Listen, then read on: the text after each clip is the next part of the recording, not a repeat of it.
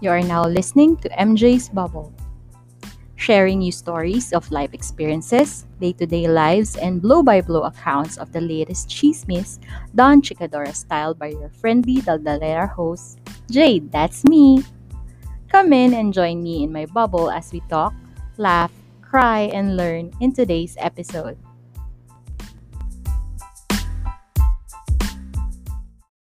Everyone. Hello, Bubble Mates. Welcome to episode 33 of MJ's Bubble. My name is Jade, and I am a friendly Daldalera host. And as always, I hope you are okay wherever you are in the world.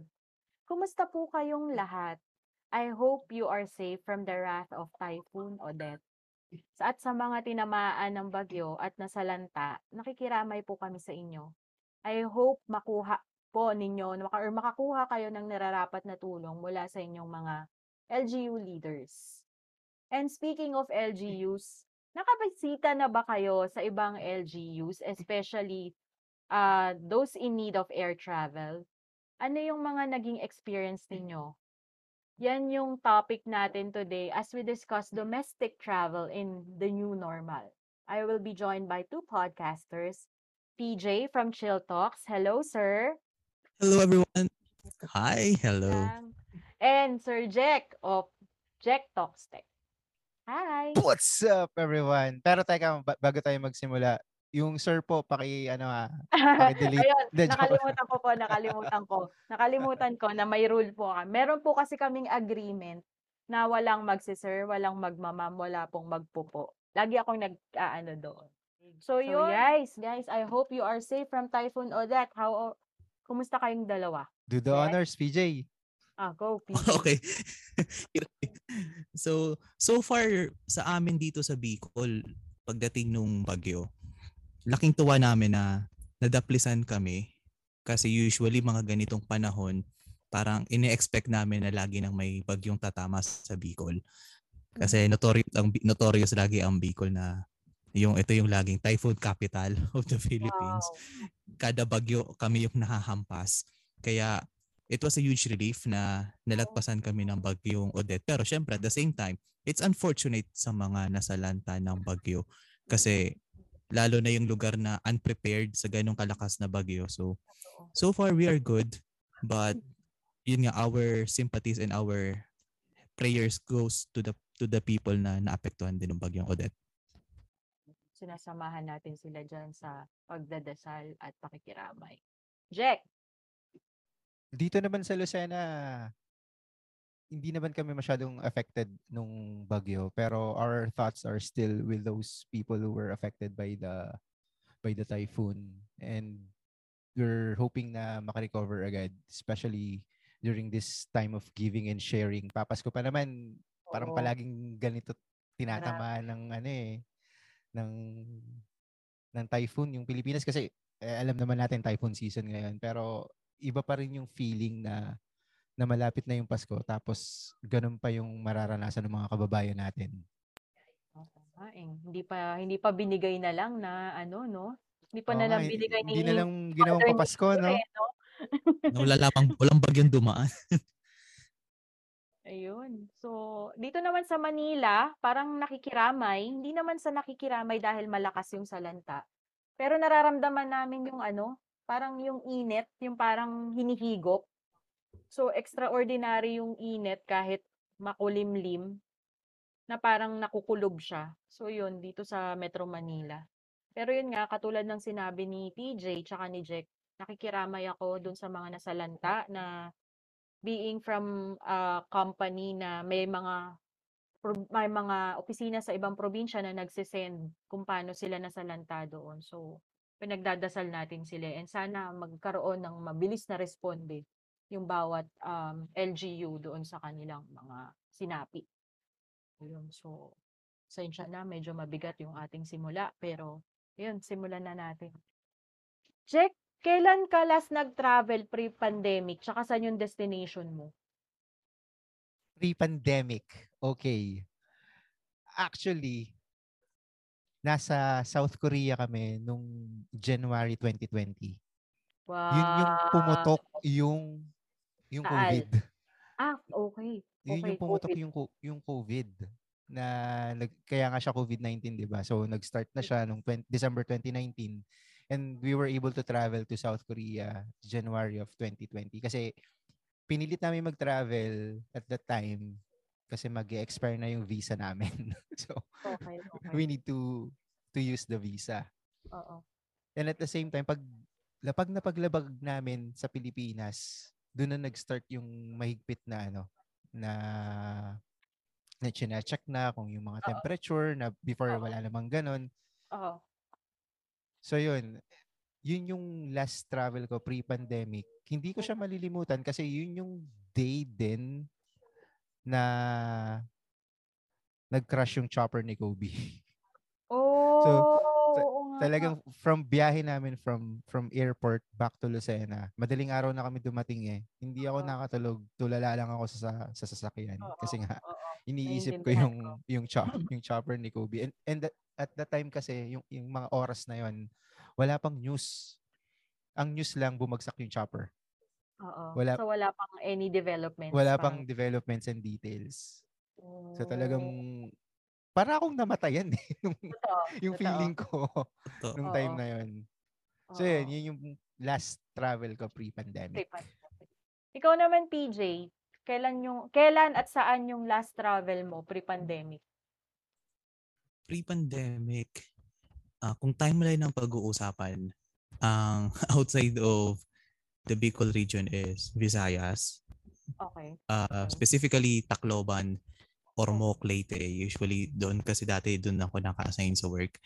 Mm. But after that, umuwi umuwi na ako sa sa Bicol and nagpare-assign ako sa Naga. So, most of the time ang travel ko is sa Bicol region na lang. Most specifically Naga, Daet, Camarines Norte, Camarines Tus- Camarines Sur, Mm-mm. Albay kasi pag umuwi ako sa bahay, usually ganon.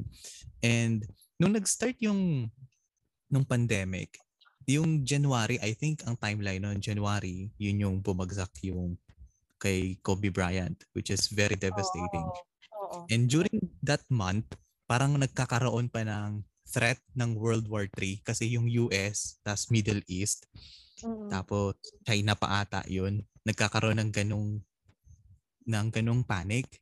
As in, sa, sa social media nagkaroon ng ganong panic. And by March, doon na nagsimula yung COVID COVID pandemic. And Mm-mm.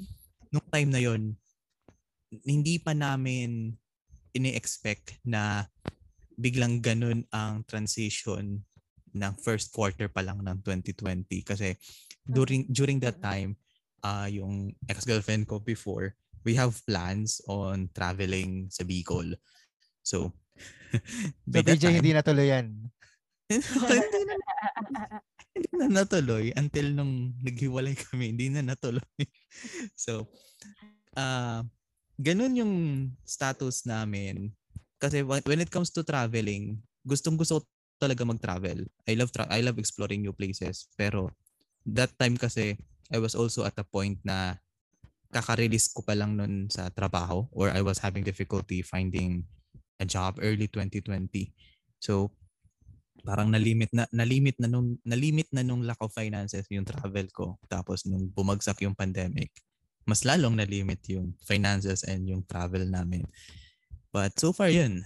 Uh, I hope hopefully I answered your question uh, Jade. Pero so far yun ang naging experience ko when it comes to traveling pre-pandemic Tama naman, sir. Na, ay, tama naman, PJ, na ano naman, nasa, na-address naman yung tanong ko. And, yung second question ko nga is, na ano mo na, eh, na-anticipate mo na eh. Kasi ang second question ko is na, meron ba kayong travel plans na naudlot na naka-line up prior to the lockdowns? Ako naman, share ko, yung last travel ko pre-pandemic is Boracay pa, pero May 2019 pa kasi yun.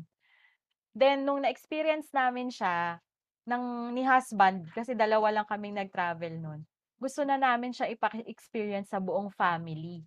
So, ay ano, 2019, yung ano, 2020, start of 2020, nag-ano kami, nagbubook na kami for May of 2020 kasi gusto kong ipa-experience sa family ko, even my parents, yung ganda ng Boracay. Eh, the pandemic happened. So, wala. Until now, hopefully, next year, may pa may pa maano na namin, may pa-experience na namin. Kasi everything was ano eh, okey na eh. Flight tickets, hotel accommodations, kasado na. Pupunta na lang dun kaso nga lang wala, may nangyari eh. So So question, Jade, anong nangyari dun sa accommodation? Na-refund mo ba o na-rebook mo? Nakapondo pa siya doon sa hotel kasi ang ang maganda dun, sister company ng um, kumbaga under ng company namin yung hotel na yun. Ang naging problema ko is ang naging problema namin is yung sa kapatid ko, yung binook nila sa isang booking app na hindi ma-refund. So ang ginawa na lang, inopen for rescheduling. Hmm. Ayun. Hindi So po ako hindi host, tatanong lang po. Okey lang, okey lang naman. Hindi. Kayo ba, ikaw ba Jack, meron ka bang naging pla na plans na naudlot? Plans na naudlot. Actually, nung 7 I'm not sure kung 7-7 or 8-8 na book ng wife ko yung ticket to Oo. Japan. Pero parang more less than 10 times na siyang na-rebook. Lagi Oh siyang my canceled. God, grabe. Ang tiyaga niyo, ah, ang tiyaga Dapat travel fund yun. dapat November 8, tapos naging January, ah, da- da- naging December. Para pl- pl- plan naming mag New Year doon, tapos naudlot, na-cancel, tapos naging February, birthday ko. Tapos ngayon ata April na or May. I'm not sure. Hindi hindi ko na sure kung anong date yung yung tra- yung Oo.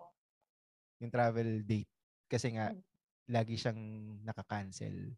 Which is understandable naman nang nung binili ng wife ko yung ticket, understandable naman na may possibility na ma-cancel due to the current situation. Pero yun, Oo. sana matuloy na kasi first time naming lahat na mag-Japan eh. Sana Hopefully all. kasi ang balita ko kasi sa Japan, kasi may student kasi ako sa Japan na nakwento niya sa akin na mahigpit ngayon ang Japanese embassy sa mga mga turista talaga. As in, kung hindi ka daw full-fledged Japanese citizen, hindi ka ipa-prioritize makapasok ng bansa nila. So, hopefully lumuwag-luwag siya kasi sa Japan ngayon, konting banta lang na may announcement na may tumaas na cases. Naghihigpit agad sila ng Magla-lockdown agad sila. Oo, ang bilis nila mag-lockdown. Mm. Which is, gano'n naman talaga dapat ang ginagawa, di ba? Para ma-contain mo. Ah. Mag-lockdown ka. Oo. Oo, mag-travel ban ka. Naman Yun. yun eh, di ba? Mm, truths. Y- yun ata Ah, pinakaunang gawin. Di ba? Hindi naman hindi naman forever yun, di ba dapat? Parang preventive lang para hindi ano. Oh my God. Anyway. Oo, kasi I remember a couple of weeks ago, I saw an article from Jap- Japanese newspaper siya or Japanese online newspaper siya na travel ban again sa Japan. So I tagged my wife there para malaman niya na uy, ito legit na ano to, na news um, article. Eh nabasa nga namin na ano, na travel ban nga sa Japan because nag nag tumaas na naman yung cases nila. Kakalungkot nga eh. Pero True. it's, well, it's pretty much understandable nga. Gaya sabi ko kanina. Ayun. Yun. Iyon. So sana matuloy na yung mga ticket natin. Kasi ang sa akin naman, gusto ko nang ituloy kaso nga lang since meron tayong two cases ng bagong variant, yung nanay ko ang natatakot. Hindi ako. Kasi ko as much as possible gusto ko nang ituloy kasi para kawawa naman din kasi sila. Ang ano kayo eh, the plan was regalo ko sa kanila sa 60th birthday nila which is last 2020. So magsi-62 na sila hindi pa rin natutuloy. So yun, yun yung sana mangyari. O at least sa 63rd birthday nila may regalo ka na. Ay, oo, may regalo na. Iyon. Ayan, sana, pala sana. Boracay ngayon? Na-curious ako. Di, di, di, di ko kasi nakikita sa mga ibang news site. Ano, ano daw po? Kamusta ang Boracay ngayon?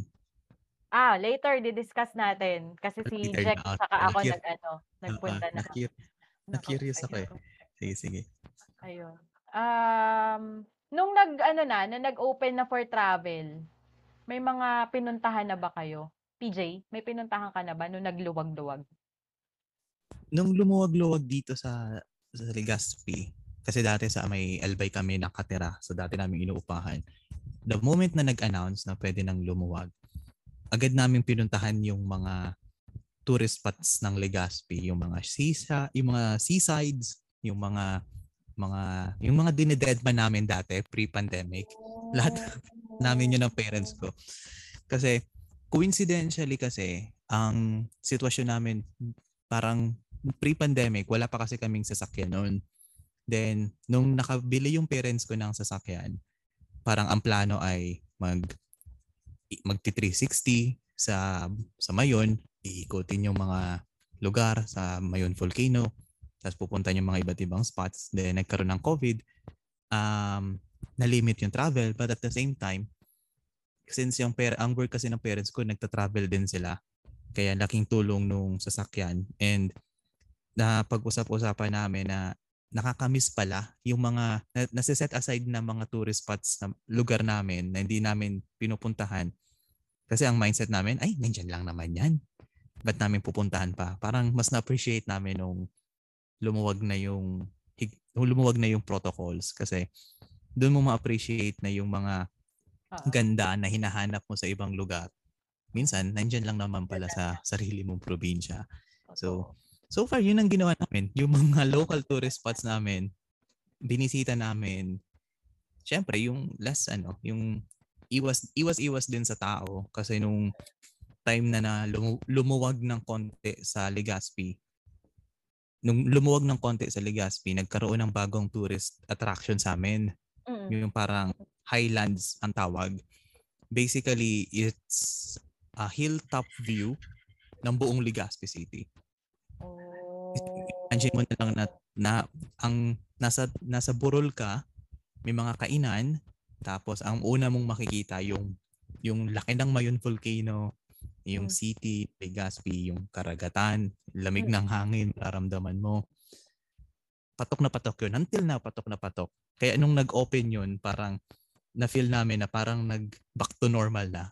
Kasi yung mga Oo. tao, dikit-dikit talaga, walang social distancing. Napagalitan nga yung LGU nun eh. Oh. Pero na, naayos na. So Pero far paano, yun, yung ganun yung sa amin.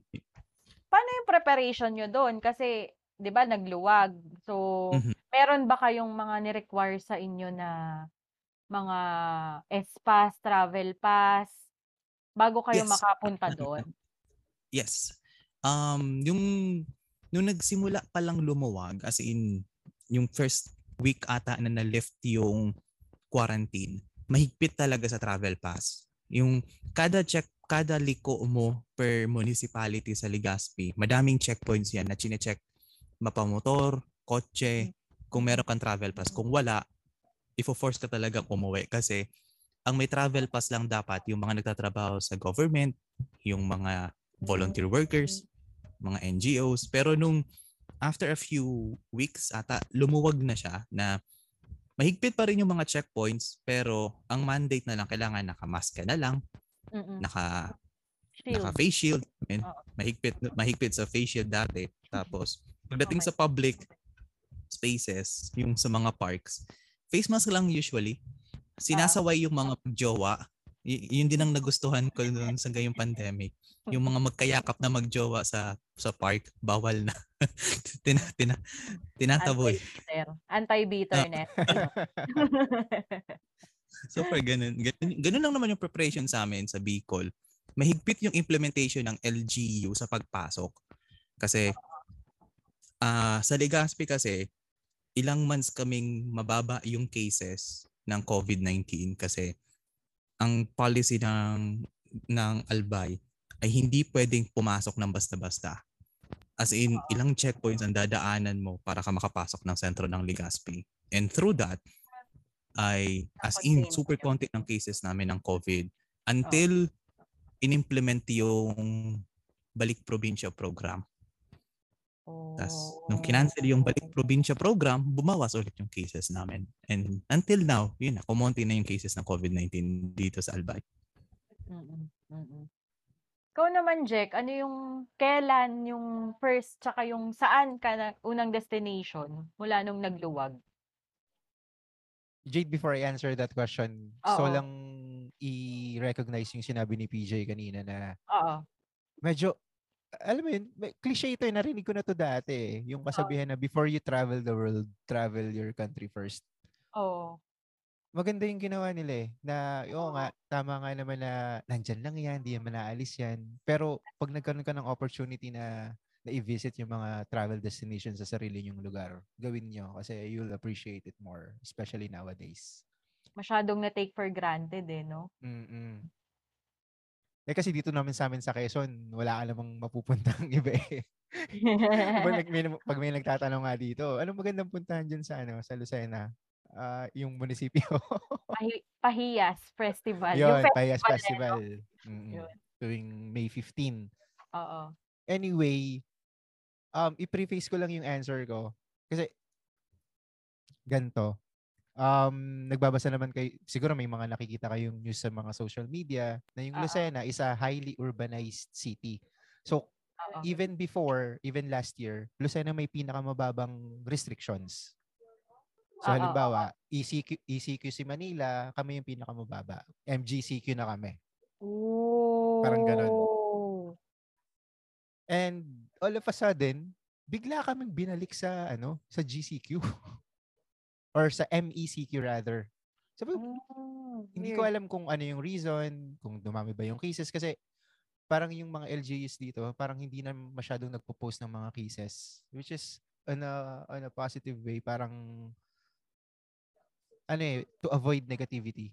Oo. Y- yun Or lang yung siguro take ano. Para hindi na magpanic yung mga tao.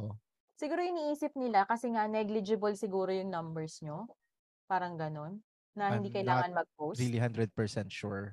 Mm-mm. Pero naka-follow ako dun sa mga LGU um, pages kasi nga gusto na gusto kong malaman personally kung ano yung lagay namin dito, kung safe ba kami. Kasi nung nagkaroon ng ng mga restrictions, yung family ko literally hindi lumabas. Yung anak ko isang taong mahigit na hindi lumabas ng bahay. Kasi bawal. Oo, yun nga, eh, nakakaawa nga yung mga kids eh. Kasi sumusunod kami sa mga protocols. That's number one. Mm. Now, going back to the to the question.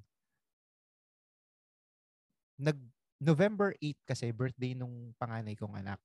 Yeah. 14th birthday niya. So, talagang plan na namin. Gustong gusto na naming pumunta sa Boracay kasi every year kami nagbo-Boracay eh. Or kung hindi man Boracay, basta somewhere somewhere beach and downside. Somewhere south. South pa sa amin. South pa sa Bicol. Visayas or Cebu. Yun. Eh, gustong gusto na naming mag ano, umalis kasi nga almost two years na kami naka-stuck sa bahay. Eh, ang, ang alam ko, para makapasok ka sa Manila or sa airport, dapat yung panggagalingan mong lugar is at least MGCQ Mhm. at the time. Wala pa yung alert levels nun eh. Oo, oo. So, nag-aabang kami, isang buong linggo nag-aabang kami ng announcement kung ano yung magiging status ng Lucena. Okay. Okay. Nung nag-announce, kasi nag- galing kaming ano eh, galing kaming ME. So, yung Oo. modified enhanced um, community quarantine, yung Oo. second to the highest, ano, With nung Kiko wala pang, Binova. So, nag-aabang kami ng news kung ano na magiging status ng Lucena. The moment na sinabi na alert level 2 yung Lucena, Matic, book yung ticket. Book na. Yes. Yun. And then, pumunta kami ng Boracay. Yee! Sarap. Is, yun. Yung mga requirements niya, um, syempre, ni-research muna namin para Oo. re- prepared kami. Oo, oo. Yun, nasa, nasa Google naman siya lahat. Eh, Tsaka yung mga nagtatanong, meron akong template. Oo, oo. Inano ko na. Sin- sa akin ni Jack yan mamaya. sinan- actually, sinend sa akin ng wife ko, tapos in-screenshot ko na lang, tapos Oo. pina-forward ko sa mga, sa mga Oo. nagtatanong. sa mga nagtatanong. Mm-mm. Yan. At- Pero isasend niya sa akin mamaya. Laters. sure. Um, required pa yung ano, yung RT-PCR. swab test. Yes. Required pa yung test nung time na yon. Kasi we traveled 6th of November. Last Mhm. month. More than a month ago na. Mm-mm. So required pa siya. So nag nag-travel kami kasama yung mom ko and my brother and then yung isa naming kasambahay and then kaming lima sa family. So, Oh. bali eight kami nag-travel. So, lahat kami nagpa ano, RC TPI. Mm. Tapos pag nung mabilis lang actually yung ano eh, yung result eh. Mm. Um ga- nung gabi nalaman Meron agad namin yung result. So, yun to. Oo. Tuloy na tuloy na yung Laban travel. Mm, la- lover na to. Mm. so, ayun. Tapos, pagdating namin sa ano, pagdating namin sa airport, yeah, pinalisan lang namin yung mga ano, yung mga usual na requirements. Oo. Kasi balita ako ngayon, hindi na required yung test. Hindi na. Yun. Hindi na required. Sayang pa yung ginastos dun eh. Pero at the same time, alam mo yung, alam mo sa sarili mo na negative ka. Safe ka. Oo, oo, oo. Bonus yung na yun. Bonus na yon And at the same time, yung mga kasama mo dun sa sa airport. Kasi hindi Oo. sila makakapasok sa airport nang hindi sila negative. Totoo. Totoo. Yan. So peace of mind na rin kahit nagastosan ka ng imagine walo kami magkano yung isang test, 'di ba? Totoo. Ang So bigat. yun. Yun na. Yun. Yun yung ano mo. Preparation. Yan yung first travel destination mula nung nagluwag and then yan yung naging preparations ko. Yeah. And imagine the moment yun nga, sabi ko kanina, the moment na nag-announce na pwede na mag-travel. Lipad agad kasi Ah, sabik na oo. sabik. Totoo. Totoo. Totoo. Kami naman, ano, share ko lang din yung sa akin kasi same time destination Boracay. Although, yan, kaya confident ako sa sagot ko na hindi na nakailangan ng RT-PCR kasi yung yung boss ko, meron kasi kaming project. Kumbaga, mag-iipon kami as a team. Tapos parang pag na-meet namin yung target namin na quota for the year, we will go to a destination na gustong-gusto namin. So, na ano si Boracay. And knowing na, alam, kumbaga may naririnig-rinig na kami na ibababa na kasi yung restriction na yung sa RT-PCR test, tatanggalin na siya. So, nag-book na kami ng ticket. Tapos inaantay na lang namin yung yung ano, yung actual date na i-aano na siya, i-announce na no need not for the RT-PCR test. Na which is nangyari naman, kaso kailangan mo nung Vax cert na ano, yung QR, yung Mm-mm. QR code. Eto na nga. Ang naging ang naging problema namin sa Vax cert at ewan ko kung magiging problema, pasensya na, magla- nagne-name drop po ako ng LGU. Hello, QC.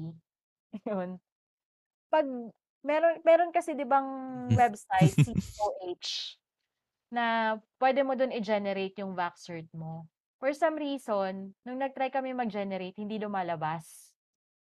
So, parang ang workaround nun, i-upload mo yung ID mo, i-upload mo yung Vax, yung Vax card mo, para may update al, ah, update daw ni DOH. Pero upon no ano nung nakailang attempt kami na gano'n na hindi siya nag-a-up parang every time na mag mag-check kami ulit, magre-recheck kami, hindi lumalabas yung QR namin. So na find out namin na you need to sort it out with the LGU. Naalala mo kung anong date 'yan? O kasi yung first yung first dose ko is May. May 24. Then second dose ko is June 21. Ang sinasabi dun sa call center ng DOH is tawag dito, wala, hindi pa rin na-upload yung second dose ko. That's why hindi pa ma-generate. Mm. So nakailang attempt ako noon na sabi ko nakailang follow through ako sa kanila. So wa- walang walang masagot si DOH call center, si Vaxcert call center. So hanggang sa dumating kami sa point na Mhm. kailangan si LGU na ang ano kasi ang kasi tinag- nag-try kaming mag-secure. eh. Isa pa pala sa re- ano requirement kasi ng Malay or ng Boracay is for you to secure a QR bago ka nila i-clear for travel. Eh one of the requirements 'di ba kasi yung airline tickets mo, yung hotel accommodations mo, Mm-mm. tapos sa inyo kasi RT-PCR, sa amin nga yung Vaxcert PHQR o kaya vaccination certificate from the LGU kung hindi mo talaga ma-generate yung QR mo. So for you to have that vaccination certification na may dry seal ng LGU, kailangan pup- dadaan ka pa rin sa process na inayos mo yung records mo para may upload yung records mo sa Vaxcert. Kumbaga, the same process, pinahaba pa. So, nalaman ko na mali yung na-encode nung whatever, kung sino mang taga-LGU na naging yung sa first dose ko. Kaya kahit anong gawin ko, kahit upload ko ng 100 times yung Vax card ko, pag naglalagay ako ng inputs, hindi siya lalabas. Hindi mararecognize kasi mali nga yung data entry. Oo, mali. So, yon Hello, QC. Hello po. Ano katagal, gaano ka para maayos, para maayos yung sayo? Kasi for sure, nakaka, nakaka-frustrate yung ganong sitwasyon. Eh. Mga ilang, ilang linggo mo tiniis yun. Ang ano ko kasi, yung sa Vaxcert, sinaga ko siya 3 weeks before flight. So, dun lang ako nag-aano. Tapos nung sinabi na nga, ang nag-suggest na yung Malay, Malay LGU, kasi nga nahahabag na sila sa akin. Ay, ma'am, punta kayo sa ano nyo, LGU nyo. Tapos nung nag-aano nga ako, kasi yung sinasabi sa akin ng LGU, na same process pa rin daw, kailangan daw, i-upload ko lang din doon kasi ganun din mangyayari. Sabi ko, hindi eh. Sabi nga ng Boracay, nakakapag-issue naman kayo ng manual eh. Hindi ko na kailangan yung QR nyo eh, yung manual na lang. So, nabigay nila, parang nakiusap na lang ako at may most pleading voice na sabi ko, ma'am, kailangan ko lang nung ano para po makalipad ako kasi hindi naman nila i-refund yung ticket ko. So, yun, parang from there, parang one day lang, naiayos naman nila yung record. Na Kasi from, nung, time namin, sorry to cut you off. sige, go, go. Nung time namin, kasi November 6 kami naglipad, lumabas, parang naging uso yung Vaxcert, parang later days na ng November eh. Kasi Oo. naalala ko, may nag-send lang ng ano, nung link sa GC namin. November 26. Oo. And then at, at the time, nung November 26, hindi pa lahat ini-issuehan ng Vaxcert. Oo. Ang ini-issuehan lang ng Vaxcert is yung mga OFW. Mm-mm. So, pinili ko, oh, may, may bullet, ano, may radio button doon, no? Are you an OFW?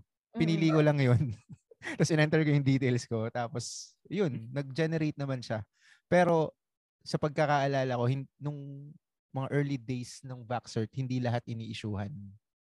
Mm, mm, mm. Tapos tinanong rin niya sa call center kung anong purpose. Sabi ko, travel. yung ganun. Kasi Mm. ta- bakit pa itatanong? Eh, kaya nyo nga ginawa, parang hindi ko nagigets. Bakit nyo ginawa siyang available for all? Tapos itatanong nyo, bakit kailangan mag-generate ng Vaxer? Yung QR. Parang ang weird lang. Ang diba? dami sigurong gumagamit at Oo. time. Ayun. So, hayaan na lang natin. Ayun. Yun yung mga naging ano ko, yun yung maging preparations na hope, ano, ano naman, buti naman, inalign ng stars na makarating ako ng Boracay. Pumasa naman. So, QR yan, QR. Yun. Usually, naman, yan, yan- yan lang naman ang requirement ng Boracay ever since eh. Dapat meron ka ng accommodations, may return tickets ka na, and then yun nga, nadagdag lang yung RT-PCR kung ano ka hindi ka vaccinated or yung Vaxcert ah certification, yung manual from the LGU or yung QR code. So, yun. Um, bago tayo nakarating, ah, Jack, tanungin na kita. May napansin ka bang changes dun sa airline operations nung lumipad kayo pa Manila? Ay, hindi, lumipad kayo pa Boracay. May changes ka bang na ano? Na, Actually, na notice? Um, hindi, ang ini-expect ko kasi pagdating sa airport is yung nagpa-follow ng protocol, yung may social distancing, Oo, tas yung mga seats magkakalayo. Kasi yun yung nakikita ko sa pictures eh. Yung mga, yung mga nag-flight na nung nauna sa amin na nasa isang aeroplano pero magkakalayo. Pero pagdating dun sa airport, dikit-dikit yung mga tao. Totoo. Ayun, tapos may kasama pa akong baby. Tapos yung mga ibang passengers may mga kasamang babies din, mga families din. Oo. Doon ko na naisip na, ah, oo nga, okay lang yan kasi negative naman kami lahat dito. Sure yun. Oo, oo. So parang normal lang. Doon sa check-in, doon sa check-in counter, yun, may mga social distancing doon kasi may Hmm. may mga nagbabantay. Pero pag pag doon sa boarding, dikit-dikit na eh. So Mm-mm. nakaka-paranoid pa rin pero alam mo yun, peace of mind ka naman kasi nga required pa yung test at the time. So okay lang. Mm. Yun, yun na lang yung inisip ko. Pagdating naman Mm. sa loob ng eroplano, naka ano, naka face mask and face shield lang Oo. nung nung flight namin na nung November 6. I'm not sure kung required pa rin yung face shield sa sa mga aircraft after Mm. that. Kasi kahit nung umuwi kami five days after, required pa rin. So yun lang naman yung mga changes na, na ano na napansin ko. Kasi pa- ang- sobrang uneasy kasi mag-travel na may nakalagay sa ano eh, sa bibig at saka sa mukha mo. eh. Totoo, totoo. Alam mo yun yung nasa nasa eroplano ka na gusto mo mag-relax para pagdating mo dun sa destination, yung full full power ka. Oo. Parang hindi. eh. kasi Parang kulang Di ka sa oxygen, no? Oo, isa pa yon Kasi nga, di ba, na, nasa taas ka, ma- ma- mahina yung oxygen and yung sa tenga pa, ang sakit, di ba? Mm. Tapos yung turbulence pa, meron pa minsan. So yun. So yun, yun talaga, uncomfortable ako dun sa ano, dun sa face mask and face shield. But I, again, I do understand. Kasi nga, Oo. for the safety of everyone. Oo. PJ, nakapag-plane ano ka na ba? Travel ka na ba? So far, ngayong after nung during the pandemic, wala pa. Pero may, yung student ko kasing Japanese, kakarating lang niya dito sa Philippines, galing sa Japan. Oo. Ang ang comment niya, ang pinakauna niyang comment sa akin, yung ang sabi niya sa akin, ah, Sensei, Senpai, what what are those people wearing on their face? Sabi ko, face mask. No, the plastic one. I, I said, those are face shields. Sabi, what are those? What are face shields? It's for you to protect from, ano, parang protection sa virus. Sabi ko sa kanya. Sabi niya, in Japan, we don't have that face mask, face mask daw, okay na daw sa kanila. Kaya nagtataka sila. Sabi ko, yun, ayun, ang sabi ko na lang, you can never be too, ano, you can never be too sure. Diba? Oo. Eh, sabi niya, sabi niya, ag- agree siya, nag-agree siya, pero ang counter argument niya sa akin, parang parehas lang din naman eh. Natak, may face shield ka nga, pero nakita niya yung paano baga suotin, paano suotin yung Hini-headband. face.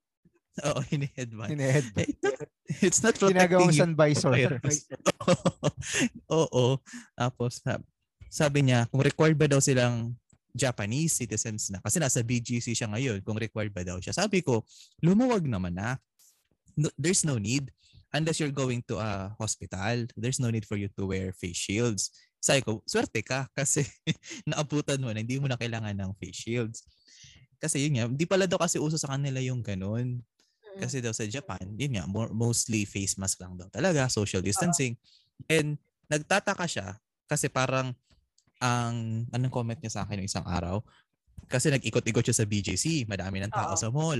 Parang parang technically daw parang normal na. Nag-send siya sa Yes, akin ng yes. picture. Oo. Sabi niya, sabi niya, "Do you do you don't have pandemic here?" sabi ko, "Yes, you still have pandemic."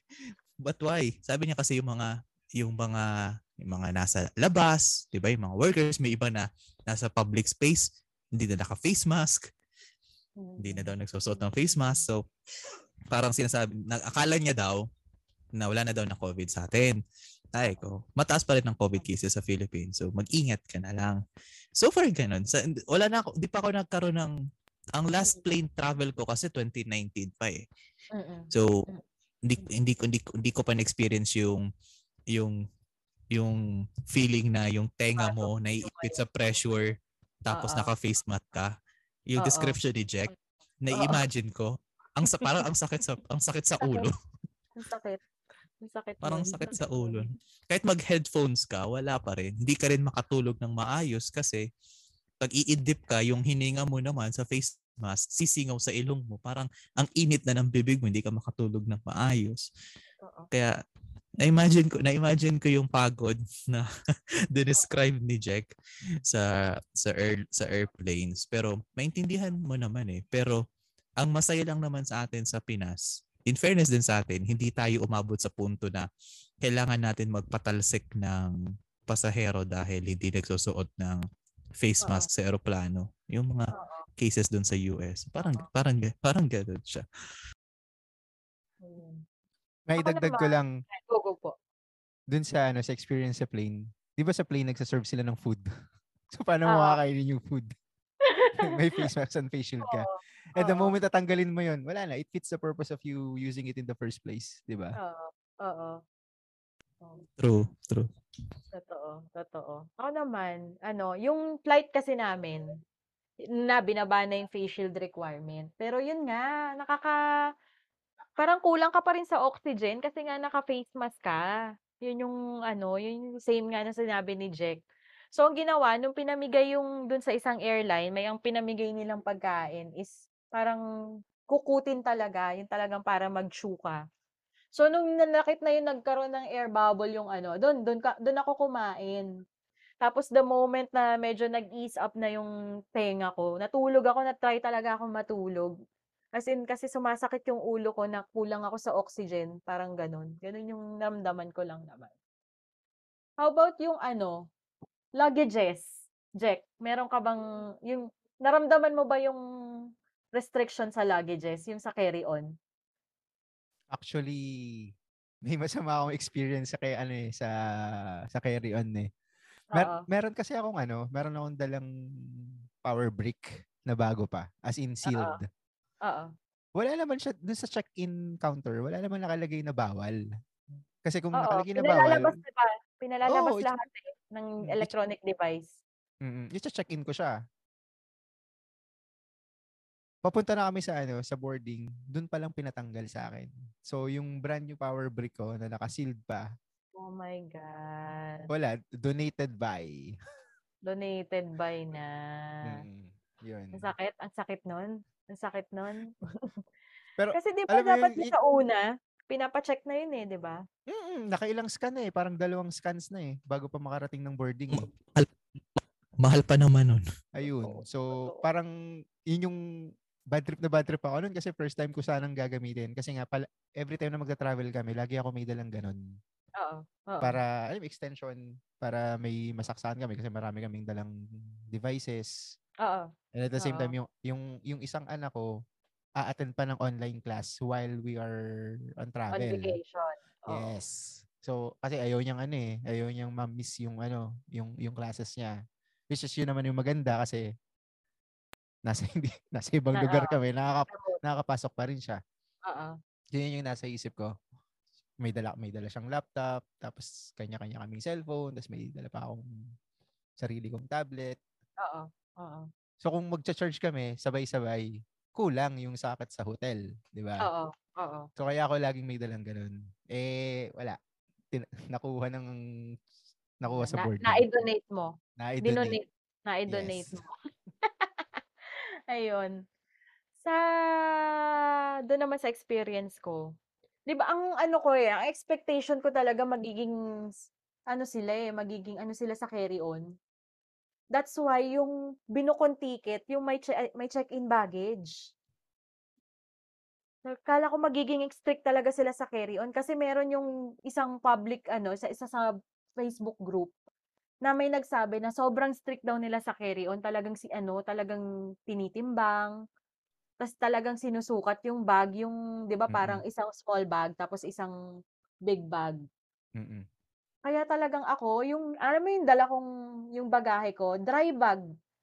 Dry bag lang siniksik ko yung mga gamit ko doon para wala akong problema. Tapos isang shoulder bag lang. Ganun lang talaga. Kasi ayoko, kahit sabihin mong may check-in baggage ako, ayoko na eh. Kasi ayoko na nagladala ng luggage. Ayoko, ayoko talaga. Oo nga eh. As much as possible, ako ayaw rin mag-check-in ng baggage eh. Oo, kasi da- Kasi, dagdag pa yun I- sa oras. Oo, iisip, iisipin mo pa yung pagkukunin mo sa carousel, di ba? Oo, oo, yun, yun. As much as possible, ayun. Tapos Tapos- nakita mo ba kung paano nila i-handle yun? Diba? Diba? Mapapraning ka lang, kita mo, gas-gas na yung luggage mo. Grabe. Ah, PJ, may question ako. 'Di ba kung nagla-land travel kayo, nung nagsimula kayong mag-travel, paano yung paano yung kayo sumakay sa bus? Paano kayo bumaba ng bus? Paano yung paano kayo inorganize ng ano, nung bus company or travel tour or nag- nagko-commute kayo or ano, whatsoever? Dito kasi, ah sa, sa, sa amin, ang sasakyan kasi kami when getting around Legazpi. Pero yung mga kasama namin na nagko-commute, ba, sa jeep, sa mga bus, mahigpit pa rin. Hindi ka pwedeng sumakay na walang face shield. Tapos ang pag sa bus naman, kailangan one, one at a time. ang pagpasok talaga. Tapos mahigpit na mahigpit ang mga konduktor. Pag magkadikit, talagang ididistansya. As in, talagang pag hindi ka susunod, talagang tataasan ka ng boses sa mga ganong sasakyan. Kasi mahigpit kasi ang implementation ng ano ng go, ng local ng LGUs dito na any any drivers or any public transportations na lumalabag sa ganong protocol ay pwedeng ireklamo at malaki ang penalty. Tapos pagdating sa kasi recently na-release na sa Legazpi yung ano eh, yung parang electronic jeepney. Oo, oo. And ang cool, ang cool niya in fairness, yung para siyang bus pero jeep siya. Pero jeep siya at the aircon siya. Tapos ang ang pamasahe mo ay hindi masyadong kalayo pag sumakay ka lang ng pwede ay ng pwede na sumakay ng ng, van ng ng van. So marami, marami ang nainganyo sumakay doon. And in fairness din sa mga tao, maganda rin ang ang disiplina, hindi yung nagtutulakan. Minsan hindi mo makon- hindi nila nako-control sa sa jeep pag nagsisiksikan, especially yung mga uuwi ng mga malalayo tapos gagabihin. Hindi mo maiwasan yun. Pero most of the time, very, very disciplined din naman. Uh, both drivers and passengers sa mga ganong modes of transportation. Kasi, especially halimbawa, um, from Legazpi, pupunta ng Daet, kailangan mag-register ka muna sa online forms ng munisipyo ng Daet para bago ka makapasok. Doon pa lang sa bus, sa bus company pa lang or sa van company, titignan muna nila kung ikaw ay nag-fill up na ng form nag- Oo. nag-book ka na ba ng par- So pag hindi ka doon pa lang sa terminal, pag hindi ka nila nakita na nag-fill up sa cellphone mo or wala kang proof, hindi ka nila papasakayin. So ganun sila kahigpit talaga. Mahigpit pa rin. Pero Mm. hindi na tulad nung dati na may swab test, tapos ang haba na ng Mm. checkpoint. Oo. Ngayon, online appointment na lang siya sa mga malalayong probinsya sa Bicol. Hmm, ay maganda. Ang saya ng Bicol, organized. Tsaka, tsaka na-ex, ano, kumbaga na-implement yung social distancing. Tsaka naki, nag, ano, nagkikisama yung driver, yung conductor, yung pasahero. Sana all, di ba? Sana all. Hello, Metro Manila. Hello. Yung sana itatanong Ayun. Ay, nako. Nako. Ma- mamaya, mamaya. Question.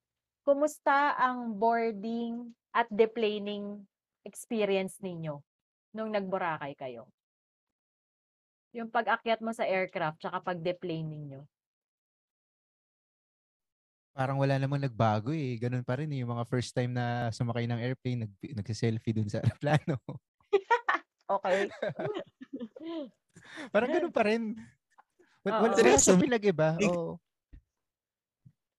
May pinapagalitan nga dun eh. Pag nandun sa ground, di ba, bawal mag-picture doon. Hindi kasi yung last itong last travel namin, hindi agad dun sa ano eh. Hindi ka hindi ka magbo sasakay ka muna ng bus Ah, before ah, ka makarating dun sa plane. So Oo. bababa kayo ng ano. Ang change lang na na na na-encounter ko is by rows yung ano, yung pagpapapasok, yung tsaka pagpalabas. tsaka pagpapalabas. Yun, yun pala isa sa mga napansin ko. Oo. Hindi siya katulad dati na pag napapesto ka sa gitna, the moment na mag-stop yung ano, yung plane, kukunin mo na yung baggage mo sa taas, Oo. tapos uun uunahan mo na yung kahit yung mga nasa oo. ano, nasa business class. Oo. Hindi Ayun. ano, So, hindi pa nga pwed, hindi pa nga naka ano yung ilaw na ano eh, remove your seatbelt ano, bo, ano Mm-mm. light.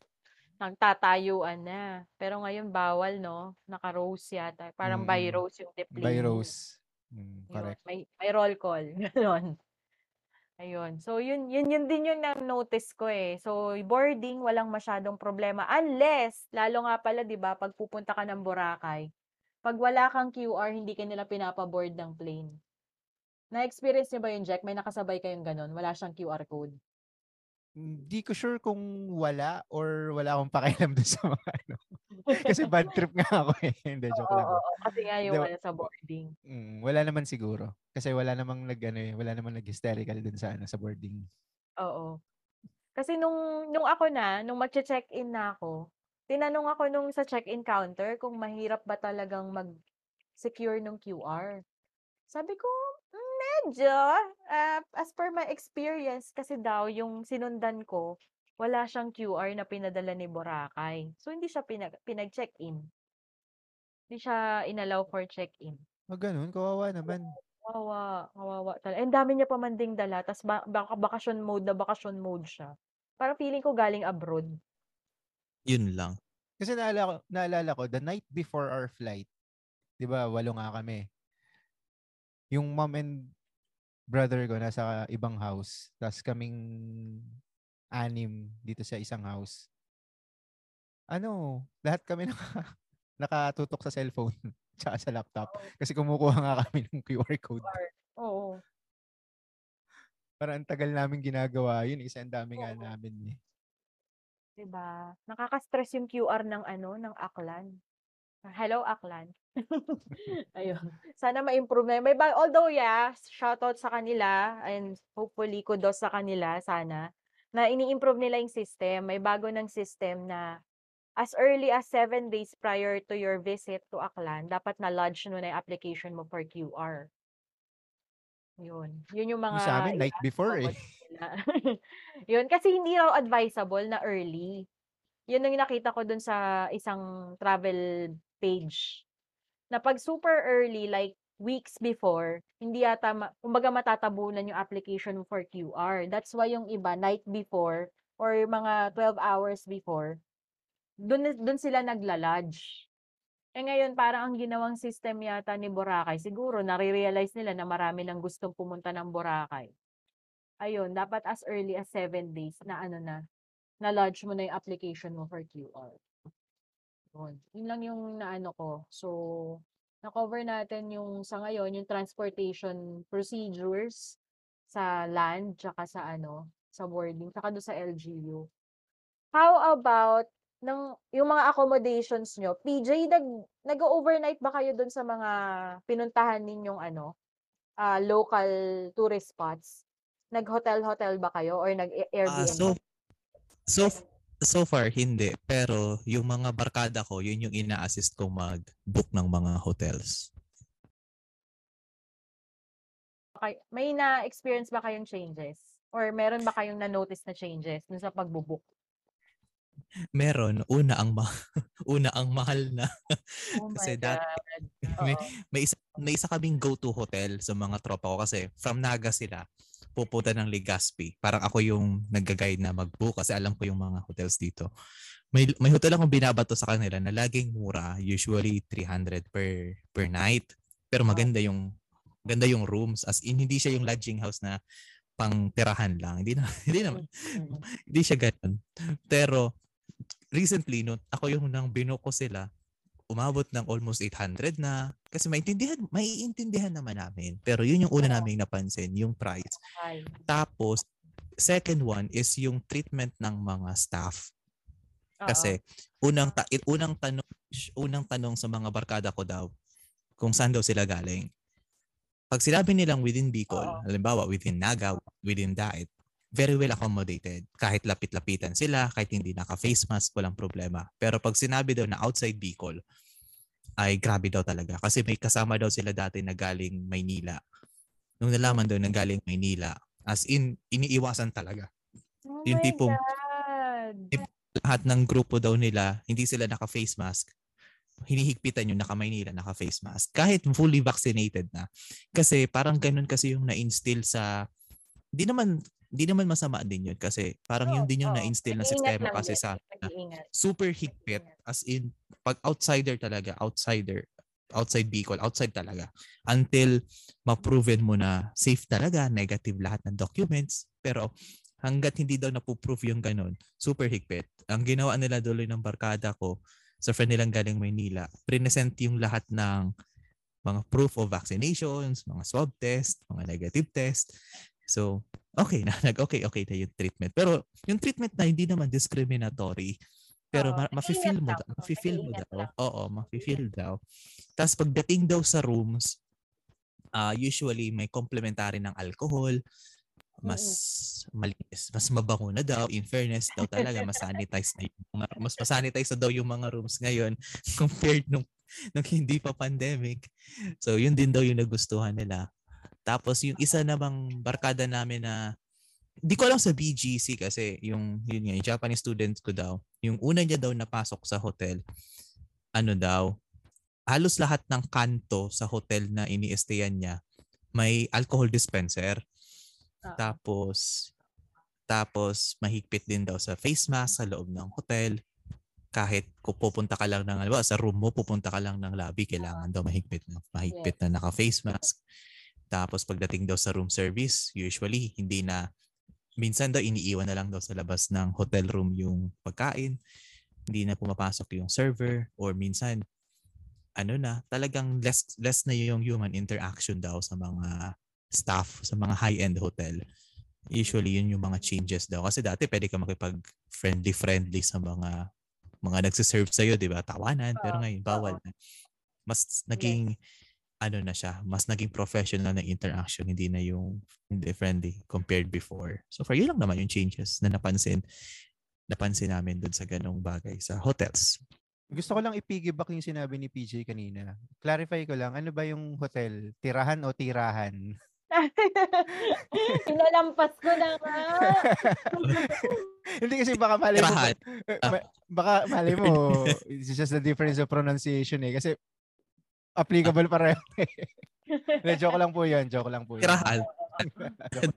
Thermos tirahan. Kasi um, ang dati kasing misconception dati dito sa Legazpi, sa Albay, may mga mura kasi talagang hotel rooms. As in, wala pang 500, good for 12 hours na, good for 24 hours na yung 800.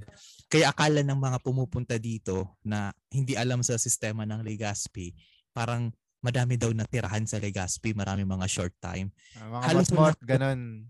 Oo, halos walang mot-mot dito sa Legazpi. Halos wala kang makikita na mga ganun. Hindi sila pumapayag ng mga ganong short stay. As in, I I think Naga lang ang may ganon na mga mot-mot pero sa Legazpi wala. As in, yun yung misconception. So sa mga nakikinig sa show na ito, yun ha, wala pong mga short time sa Legazpi! Na Pa-safe na pa si PJ eh, I Ah, think. li- madaling makita. Biglang mot-mot na nag-qualify eh, ganyan. no? Oo. So, Parang may air quote na I think. Oo, I think So, Biglang may disclaimer eh, Yun, yun, yun yung kasing feedback. I think usually yun sa probinsya ang pinaka number one of feedback pag mura daw ang mga hotels. Mga mot-mot daw yan. Pero hindi naman lahat. Usually, um, mga malalapit sa bars ang may mga ganun. Pero as in dito sa Legazpi, halos konti na lang. Bilang na lang sa daliri ang mga mot-mot. Sa Legazpi, sa ibang lugar, I don't know. Sa Boracay kasi, napansin ko, as long as wala ka sa pool or sa dagat, record ka mag-face mask.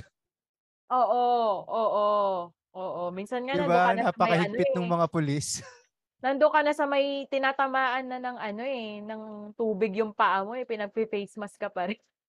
Grabe. Eh, ikaw, Jack, ano?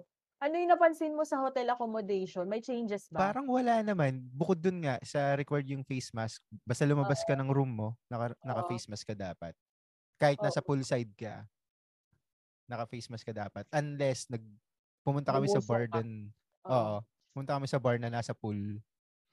Habang kumakain, tsaka umiinom. Doon lang namin tinatanggal yung face mask namin. Pero Ah. required talaga siya sa buong island. Yung ano, yung paggamit nyo ng amenities, may oras? Or you have to, parang you have to book na ano, parang dapat ganitong oras ako mag-swimming, yung parang ganon. Wala naman. Basta ang alam ko lang is hanggang 10 p.m. lang yung pool. Oo. How about, how about medyo ano kasi, parang kaya maraming na naengganyo mag-Boracay. Yung mga magagandang hotel doon, may nagpo-promo sila. So, naramdaman mo ba yung ano, yung mababang rates? Nung time namin, yes. Pero ngayon daw, parang back to normal na eh. Back to normal. Oo. Oo. Kasi the week after, di ba, five days kami doon. Yung Oo. pagdating na pagdating namin dito, kita ko agad dun sa, ano, eh, sa mga Facebook groups, yung mga Oo. Nagbali ka na sa dati. At saka yung mga pictures, ang layo. Kasi nung time, nung nandun kami, makakapag-picture ka pa na solo ka eh. Oo, sa dagat. Sa dagat. Oo, ngayon, ang dami na ulit tao eh, mga nakikita ko sa pictures. Totoo. Beachfront ba 'tong hotel niyo? mm. Aw, Beachfront. ang saya. Ang saya. Talagang ang mahal ng rates diyan, eh, pero kung na-avail niyo 'yun kasi talagang alam ko nagbagsak presyo yung mga hotel, eh. Nakikita ko rin kasi sa sites nila. Pati yung mga activities, bagsak presyo din. Oo, Nakapag oo. scuba diving kami na ₱750 lang. Oh, puwede, Ngayon ata puwede. 2,500 na uli. Wala, nung sa'min taga. Taga merong pang ano, pa-scam na mo ano, naganap. Pero mamaya ko kukuwento 'yan. Yung sa'kin naman, dati kasi 'di ba parang yung isang room na isisiksik natin na minsan kaya pa yung 4 na ano, 4 na tao, parang mag-additional bed ka lang. Medyo naging strict sila sa occupancy 'no? Na-notice niyo ba 'yun? Um, kasi tatlong rooms kasi yung ano, eh, kinuha namin, eh. Oo. So tat Ah, kasi tat 8, 8 nga naman, mm, oo. kasi ano, so hindi ko na hindi namin na-feel 'yun. Though Mm. may extra bed dun sa isang room, kasi Oo. tatlong technically tatlong adults yung nandun. Oo, oo. Pero parang normal lang naman. Oo, oo. Ako naman kasi naramdaman ko 'yan nung nag-book ako dito sa Manila. Medyo kasi we're family of 6. So, dalawa kaming ay tatlo kaming considered adult, tapos yung tatlo below 11. Kaso nga lang since maximum ng isang room na malaki is 5, so ang suggestion nung hotel is dalawang rooms na lang. Oo, para komportable kayo, 'di ba? oo, para komportable, ayun. Parang yun lang, parang yun lang yung ano, parang naging masyado silang naging strict. Siguro IATF ruling din. Parang gano'n. Most likely, mm. Ayun. Tapos parang, "Ma'am, na-maximize niyo na yung" parang sa'kin is, sabi nung sa reservations, "Na-maximize niyo na yung puwedeng i-accommodate ng room na 'yan. So, 'pag may visitors kayo hindi sila puwedeng mag-overnight." Parang that nung Mm, ano, may nung time na yun. Kasi 'di ba may mga visitors na nakikitulog dun sa Sneak in, hotel room. sneak in yung tawag. Oo. Oo. May nakikitulog, eh, ngayon hindi nila puwed hindi puwedeng i-accommodate 'pag naka-hit niyo na yung maximum for that room. Yun, yun lang naman yung mga naano ko na puwede kong itanong about in ano, accommodation. Nabanggit mo kanina activities, pero tsaka yung number of tourists. So, nung pumunta ka, masaya pa siya kasi konti pa yung tao ta's bagsak presyo yung activity. Kumusta Truths. naman yung ano, yung mga kasi nung last na punta namin, way back 2019, putok na putok yung mga negosyo nung mga Koreans dun, eh. Pero nung pagbalik namin, halos wala na sila, parang nagkaroon ng exodus ng Koreans, even the locally ano, parang yung may mga local business dun. So, Alam mo ano napag-usapan namin 'yan. Wala kaming nakita. Nga, eh. Napag-usapan parang namin 'yan, eh, kasi may one time nag-stay kami dun sa isang hotel nun na ang market is Koreans. Mm. So 'pag sa umaga 'pag nagbe-breakfast kami, parang kami yung foreigner kasi halos lahat ng Totoo, kasama namin totoo. is foreigner. Naramdaman ko 'yan. Nung pagbalik namin last time, wala akong napansin, kahit isa. Kaya naging topic pa namin kaya naging topic pa namin 'yun. Ang mga nakikita kong foreigners dun, feeling ko mga local na, eh, mga nakapag-asawa na dun, eh. Oo, oo. Or may asawang Pinay or may asawang Filipino na Mm. nag-travel dun. Pero yung grupo-grupo ng mga foreigners, especially Oo. Koreans, wala. Oo. Wala akong nakita. Tsaka yung mga owners ng ano dun 'no, yung mga apartel, 'di ba meron yung mga parang ilang steps away from the beach or ilang minutes walk lang from the beach, parang sarado silang lahat. Ang Meron dami ngang yung saradong mga ano, eh, nakita ko. restaurant, eh. Oo. Nakakalungkot, eh, yung mga memories mo dun sa restaurant na yun. Oo, nawala. Bet wala nabura. na. Hmm, pinicturan ko actually. Mm. May mga may, may masasayang experience kasi experiences kasi ako dun sa mga ano, sa mga restaurants na napupuntahan ko Oo. dun. So nung Oo. mo- mostly kasi yung mga ano, mga fast food, sila yung sarado. Oo, oo. Si Starbucks, nawala siya dun. Hmm, si Yellow Cab, si Jerry's Oo. Grill. Oo. Kawawa. Pero eh, hindi naman tayo pupunta doon sa Boracay para for kumain that, doon sa for mga that. ano, di ba? Pero kung kung gusto mo lang ng kilala ng sikmura mo, at least may tatakbuhan ka, 'di ba? Mm-mm. Yun. Para safe. Oo. Safe Oo. na mabubusog ka, hindi hindi mo Oo. Hindi mo hindi magugustuhan yung pagkain. Oo, oo. So balik tayo sa McDo, Jollibee at Andox doon.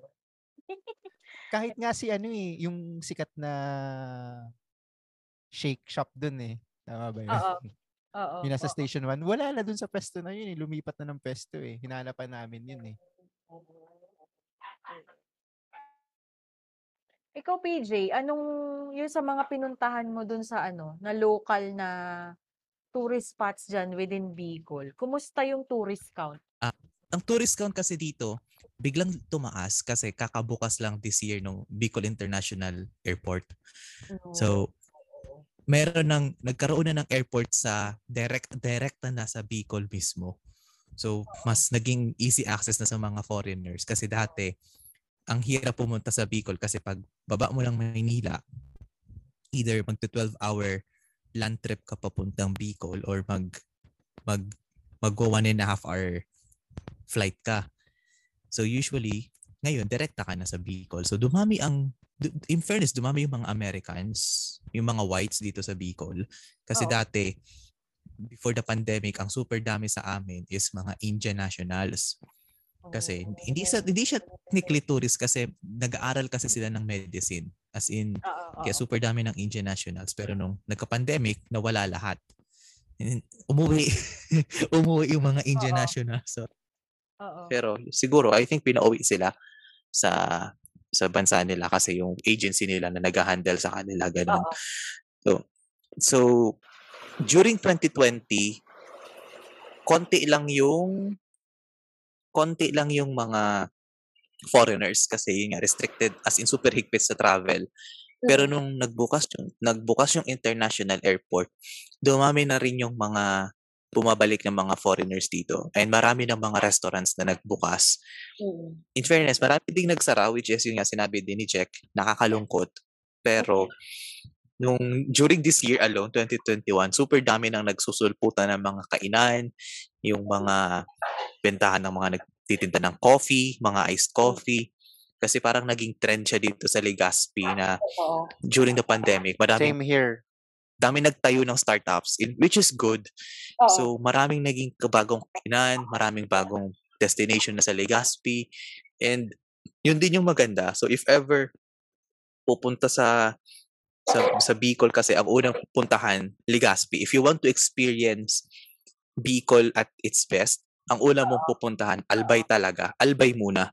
Pag inikot mo na yung Albay kasi, lusutan ka na yan sa Naga, lusutan ka na sa Masbate, lusutan ka na yan sa Sorsogon. So yun ang yun ang travel tips kasi yung binibigay sa mga foreigners na pumupunta dito. Oo. Yun ang ano. Kaya yun, so far dumami talaga in fairness this year. Dumami na yung tourist counts. How about yung activities? May mga bagong activities ba na na-open in the light of the opening up dan sa ano sa mga tourist spots na yan? Kumbaga nabanggit Ah, mo so kasi may mga bagong startups. So meron bang mga Mm-mm. na-develop din activities? Ah, diving, naging naging uso ulit sa Legazpi ang diving kasi dati halos non-existent ang diving tourism dito sa Legazpi as in ang nakakaalam lang yung mga may kaya. Ngayon, almost everyone can access kasi madaming beaches sa Legazpi, maraming resorts ang nag-try na mag-hold ng mga scuba lessons. Tapos, since dumarami yung foreigners, marami ang nakaka-provide ng easy access sa mga equipment, so mura ang lessons. Mm. Meron nga meron ngang diving lesson. Eight people ang tuturuan. Mm. Ang bayad lang nila is 5,000 for the eight people na yun. Ah. Oh, mura. So for the whole lesson na yun. That's, that's three days. Pero yung food, syempre, discarded ng mga, yung walong yun. Pero sulit na yun eh.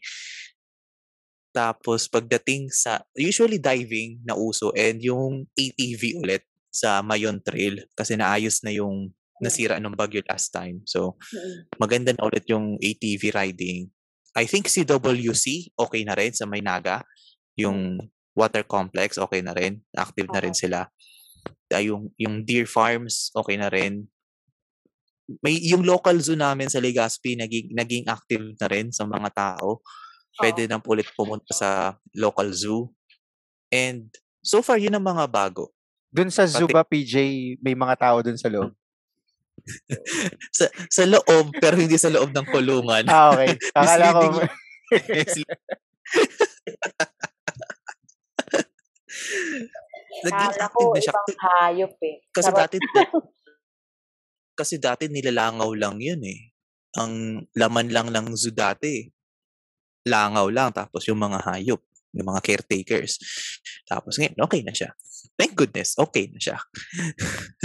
kasi dati, di mo ma-imagine kasi yung zoo, kasi ang tibang kumikita ang zoo usually sa entrance fees. sa entrance fees. Pero at least dito kasi sa ano, parang may ano 'yan, parang pinopondohan din ng local government para hindi rin mamatay yung ano, mamatay yung industriya na. Kasi yun lang yung nag-iisang Oo. zoo dito sa Legazpi. Mm-mm. Dati, dati mer- alam ko may skydiving pa dito sa Legazpi. Meron kasing ino-offer na skydiving 5,000 pesos per yung pag-dive. Pero ngayon mukhang na-halt ata nila kasi syempre pag nag-skydiving, 'di ba magkadikit. Oo. Kasi ang ang experience dito sa skydiving, as in pag tumalon ka sa eroplano, makikita mo yung buong Mayon volcano habang bumabagsak ka sa, sa lupa. Yun yung yun yung yung highlight. Hopefully, hopefully soon mabalik siya. Yun daw yung next target. Pero ngayon, so far ATVs, diving, yung seasides, jogging usually sa Legazpi madami madaming jogging sites. So doon doon marami ang- may makikita kang foreigners na tumatakbo-takbo diyan. So far, tapos so far yun lang. No, may, no, wala pang super major unlike sa I think sa Boracay may mga aside sa diving, may surfing ba sa Boracay? Yung maan, paddleboarding. Yun yung mga ano. Oo. Ayan, yan, yan. Ayan, wala niyan dito. Walang, hindi uso ang paddle boarding dito. So, so far, yun ang, yun ang mga kulang pa. Mga, mga, ano yan? Mga aktibidad na pangkaragatan. Yung mga, ano, mga banana boat ride, ganun. Oo. Oh, yan, wala, wala, wala pa masyado. Parang isang resort pa lang ata ang may ganun dito. So, yun, so far, yun. Yun pa lang Gusto ko sa- yun- ma-experience yung ATV dun sa Mayon at saka yung CWC. Diyan sa Bicol. Mm, Maganda, maganda yung AT, maganda yung ATV dito. Solo mo pati, wala kang ano. Tuturuan ka lang paano siya i-drive. All the rest, ikaw na bahala. So, mag-ingat. Ingat na lang. Binibitawan nila usually yung mga ano, yung mga gustong sumubok. May coaching, tas bahala ka na. Bibitawan ka na mag-drive. lang sa experience, no? Ah, so, kasama yung SEMP lang, pero so far, wala pa, na- wala, wala naman sa history dito na sumemp lang. Thank goodness, walang sumemp lang. Yung ATV, apat na yung gulong nun, paano ko pa si lang nun? At, at sumemp lang ka, ang bigat kaya, no? ang bigat, no? Pero maganda yung, A- yun yung highlight dito sa Legazpi, sa Mayon, yung ATV trail. Yun yung, pin, yun yung unang, yun yung pinakaunang minake sure na maging operational agad, ni-restore agad kasi Oo. it, it Yun attracts local and yes, local and foreign tourists. Yun talaga yung highlight. Kasi kahit taga Legazpi ka, dapat ma-experience mo yun eh. Kahit kahit within the vicinity. Kasi magandang experience talaga yun. Gaano kahaba yung trail nung, ano, nung Mayon? Mga 15, mga 15 to 20 minutes. Hindi kalimutan ko yung specific na length. Pero mga 15 to 20 minutes. Tapos, meron pa doon na yung yung lava for yung lava flow na yung mismong meron kasi doon na, na spot yung parang yung helipad mas magandang venture point para makita mo lalo yung mayon mas malapit ka talaga sa mayon. Kasi usually sinasara kasi ang trail pag nag-alert level 2 lagi ang Mayon volcano. Eh kasi laging active ngayon ang, vul- ang vulkan eh. So kailangan i-monitor lagi yun kung kailan pwedeng mag-trailing kailan pwedeng hindi. Sir Jack, ay Jack, ano, tawag dito, yung, exp- di ba na sabi mo na mas mura yung activities na na-avail mo sa Boracay. Mga Mm-mm. legit naman to, yung mga hindi ka naman nadugas. Actually, isa yan sa mga ano eh, sa mga unang tinitingnan ko pag may mga nag-aalok ng ano, ng activities. Kasi before, meron akong kinokontak na tao. Pero gladly this time, yung unang lumapit sa amin, okay naman. Mm. Mm. Hindi na kami humanap ng iba for for Mm. some odd reason. Pero Mm. Na-curious. Ay, sorry, sige, sige. sige na, go ahead. Na-curious ako, anong mga tourist scams ang meron sa Boracay? Ma- mamaya magdi-discuss ako, pero Ah, okay, sige, sige. oo. Go, Jack. Yung may idea ako nung sinasabi mong ano, eh, tourist scams Jade. Kasi parang nagkaroon kami ng experience na pero not totally scam. Kumbaga parang misrepresented lang siya. Oo. Pero hindi siya totally scam. Oo. Pero yun nga, buti naman yung unang lumapit sa amin, mabait naman siya. Tsaka na-fulfill naman yung ano, yung napagkasundoan. Ito ba yung lumalapit sa inyo sa dagat? Kung ganyan din ba yan yung experience na yan? Oo. Kasi ako, sabi ko nga kanina, may may kinokontak pa akong tao para mag-refer ng legit na ano na kung ano man tawag sa kanila. Oo. So, sa mga nag-aalok ng ano ng, Activity. ng activities. Yun. Pero nilapitan nga kami dun sa beachfront. Kasi dudumugin ka eh pag ano eh, especially konti lang yung tao, tapos ang dami nila, Oo. tapos nakita nila malaki kayong grupo. Oo. Talagang lalapitan ka nila eh, kukulitin ka eh. Mm. Puyog Buti naman, day, eh, no? mm, day one pa lang, nakakuha na kami ng maayos na, ano, Mm. na activity. So, yun. Mm. Ako naman, ang experience namin, kasi ang yung ka, mga kagrupo ko, they were looking into na the activities. Nandito pa kami sa Manila. So, yung iba nagche-check sa Klook, yung iba nagche-check dun sa isang Facebook page, Discover Boracay, ganon. Tapos parang from there kasi parang may mga postings na, oh, ito yung activities, at if you want to kung ano, contact this person, ito yung package ko, ganyan-ganyan, may mga ganon. Tapos yun nga, yung pangatlong option, beachfront. Kasi PJ ganito sa eksena sa Boracay eh. Kasi 'di ba kung wala ka pang nakabook na activities, pwede kasi locally, kung nandun ka na sa island, doon ka lang maghanap. Before din na nag-require ng ang Boracay ng accommodation, pwede kasing lumipad ka lang doon. Doon ka na makakahanap ng accommodation mo. Pero naghigpit nga sila dahil doon sa clean up. So, bago ka makapasok sa Boracay, sa island, sa jetty port pa lang, kailangan ipakita mo na yung proof ng accommodation mo. Kailangan may confirmed accommodation ka. Oo. Oo, doon pa lang. So, prior pa yan sa pandemic. So, yung activities mo kasi, pwedeng doon na sa island i-book. So, doon kumikita yung, yung mga, la- ano sa'yo, yung mga activities na yan, tumambay ka lang sa beach, may lalapit sa'yo. Sir, island hopping. Sir, baka gusto mo mag-paddle boarding. Tapos ano, ah, skydiving, ganun. So, pag may isang tumapit sa'yo, asahan mo pag in-entertain mo yan para silang mga langaw. ganon. Dudumugin ka. Oo, ganon. Ay, seryo, seryoso, seryoso. Mm. Madali, madali pati ako sa ano, madali pati ako mahikayat dun sa, sir, paddleboarding, sir, skydiving. So, pag in-entertain ko yung isa, kukuyugin ako nung mga kasama niya. Mm. Oo. Sir, Kahit bukas, may activity ka na. Sir, sa susunod na araw. Para, hanggat hindi ka umuho sa Ah. kanila, tatanungin, Mm. tatanungin ka. Ang palagi ko lang sinasabi dun, tapos na po. Tapos na po. Para tumigil na sila. Oo. Kahit bagong rating mo pala. Kahit baka kaladating mo pa lang. Day one mo pa lang. Oo. eh kasi malay mo, hindi mo pa feel mag-activity, di ba? Tapos Gusto mo lang. Mm. tumambay dun sa dagat. True, true. Yeah, at least alam ko lang, pwede, So, oh, ito nga, maganda yung ganun. Si, So ito nga, nag-agree kami kasi nga wala basically walang nabook sa Klook. Kasi parang naga for some reason nag-aalinlangan sa Klook. So meron naman kasing eh, lagi yun nga sinasabi nga, meron naman sa island mismo. Magalalapit lang sa So nag ang ginawa nga namin, kala kami, kala namin nakaisa pa kami kasi yung rate sa Klook for this activity, um, island hopping, is 800 per person. So, binigay sa amin yung activity na yon, ah, island hopping, ng 700 per person. So, parang nakatipid kami ng 100, di ba? Kasi sa, ang, ang marketing spiel sa amin ay, sir, talagang 1,000 yan per person eh. Pero, bigay ko na lang sa inyo para, for the sake of, ano, for the sake of makapag-activities naman kayo. Ganon. So, kami naman, syempre, nakatipid ka eh. Di ba? 300, di mo naman mapupulot yun eh, yung savings na yun. Tapos, ano kami, group of six. So, malaking bagay yung 300 na times 6 na yun. So, yun, nag-book kami.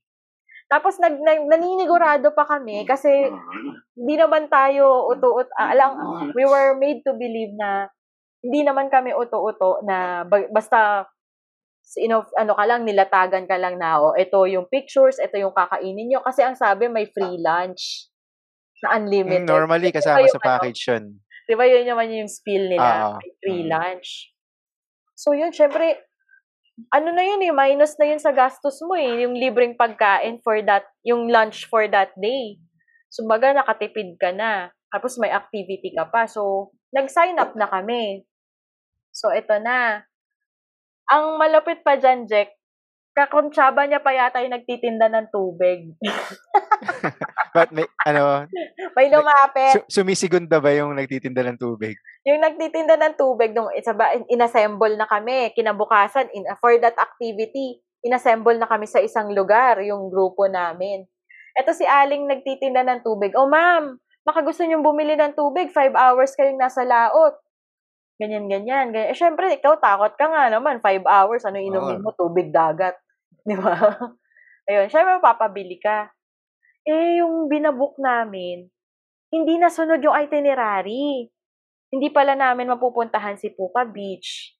Hindi pala namin mapupuntahan yung isang ano na kasi nga may entrance daw and everything. Ang sabi, kahit wala kaming, hindi kami magbayad ng entrance, doon kami sa beach mismo makakapunta. Kumbaga makakapag-picture ka lang doon sa buhangin. Hindi mo kailangan pumasok. Ganon.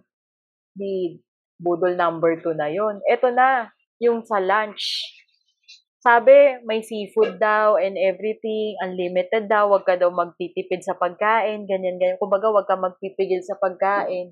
O di, syempre, na-disappoint na yung mga kasama ko.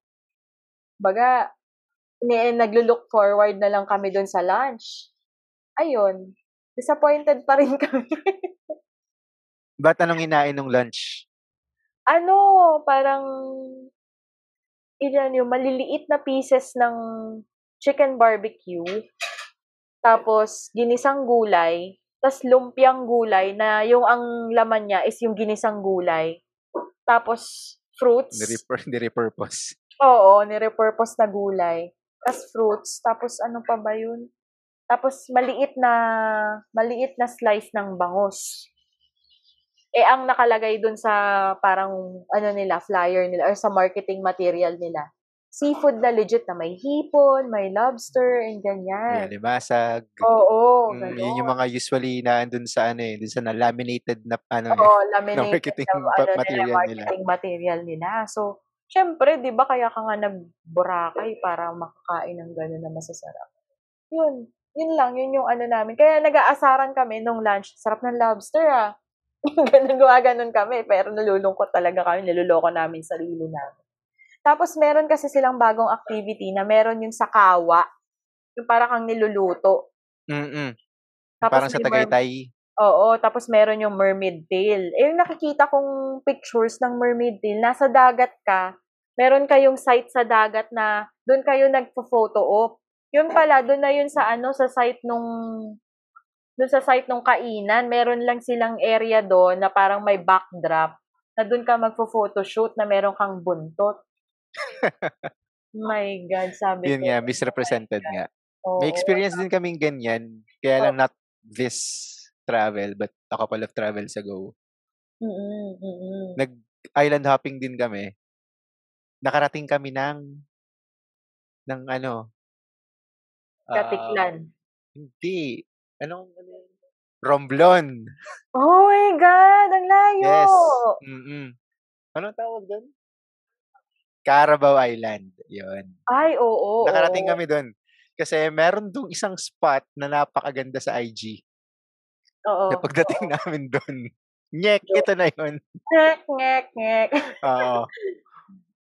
Ah, yan pala Ayun. yung Carabao Island na yan. Mm-mm.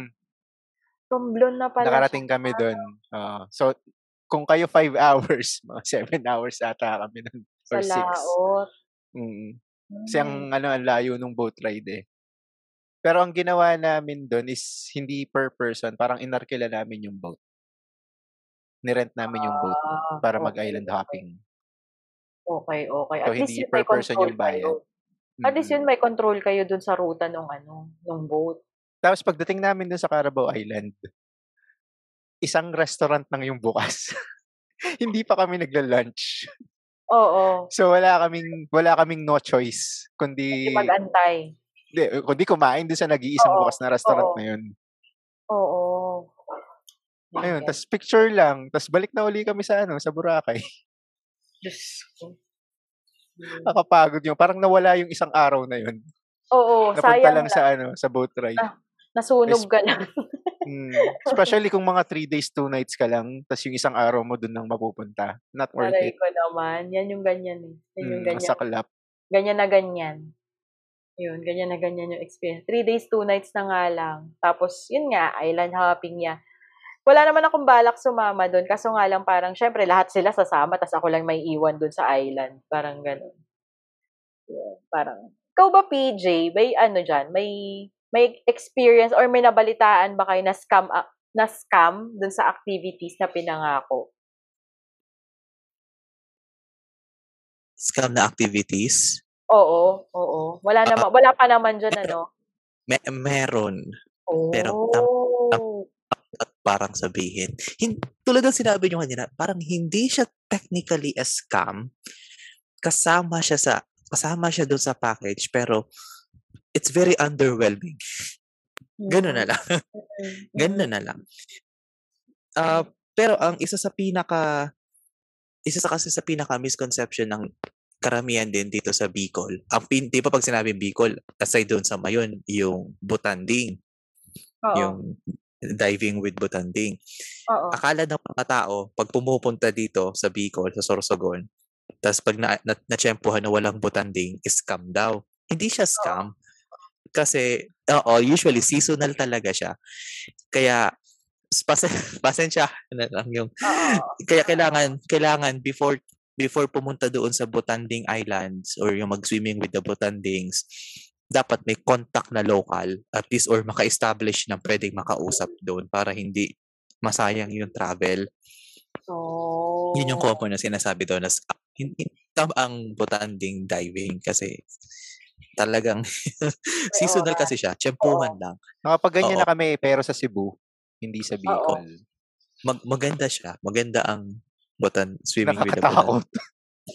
Parang Ah. kakainin ka ng Ang laki kasi. na kayo mahigop noon. Di ba, di ba yung way nilang kumain? Higop? Oh, delikado siya kasi ang bibig ng butanding maliit lang talaga. Ay, yung, yung lalamunan pala nila. Oo. Kaya kinakaya nila yung mga hipon lang, maliliit na isda. Oo, Kasi di ba yun, mga krill? Mm, alamang. Oo. Naalala Oo. ko, alamang yung pinapakain. Krill Mm. yun, di ba? oo. Natakot ako. Tapos, isa pa sa pinaka, ah, di ko alam kung dapat ko to sabihin kasi na-public kasi to sa TV. Na-publicize to sa TV. Oo. Yung, bahala ka na lang, Jade, if you will cut this out. Pero yung Oo. Karamuan, Karamuan Islands. Oo, oo, oo. Okay. Narinig yun na yung Karamuan Islands. Ito Yes, yung yes. nagkaroon yung setting ng Survivor. Dito nag-shooting ng Survivor. Yan. Um, nag-team building kasi kami dyan before and syempre excited kami. Kasi imagine, Karamuan Islands. Oo. Grabe.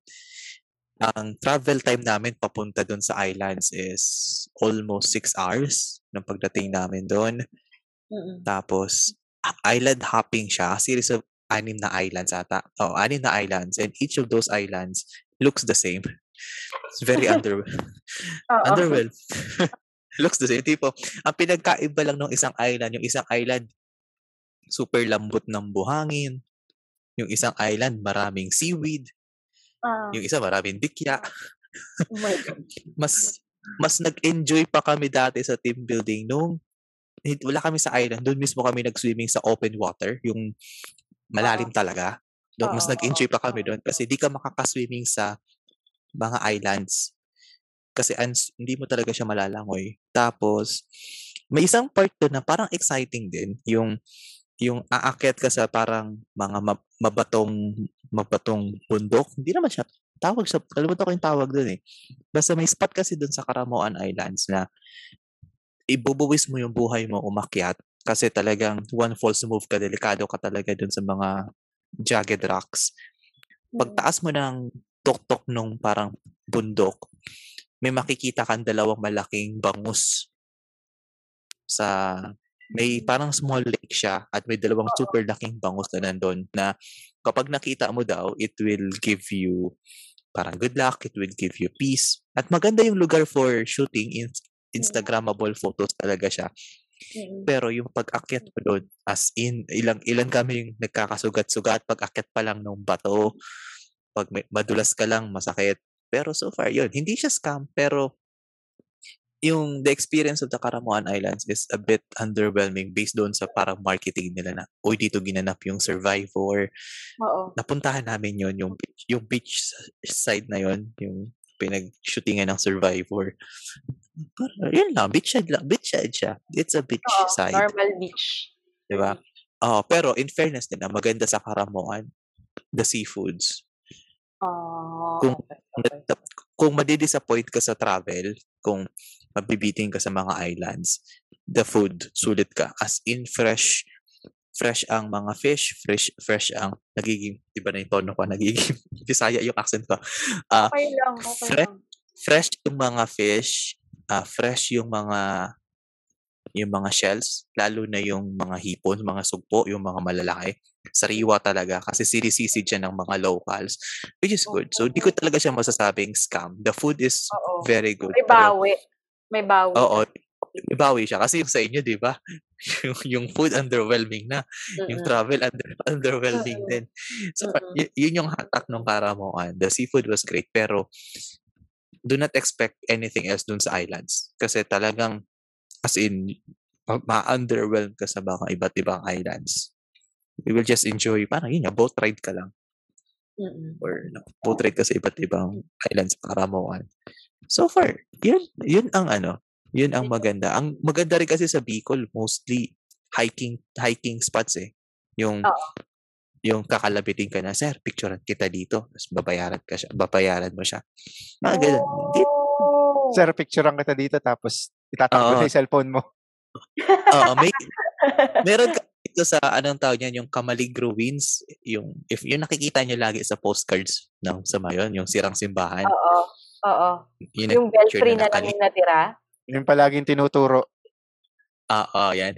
Ang technique ng locals dyan, hindi siya scam, pero parang effective, ano siya, effective na racket. May makikita kang mga grupo ng turista.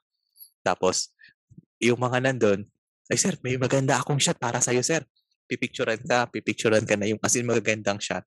Siyempre, ikaw, may hiya ka naman na, na hindi mo bigyan yung tao.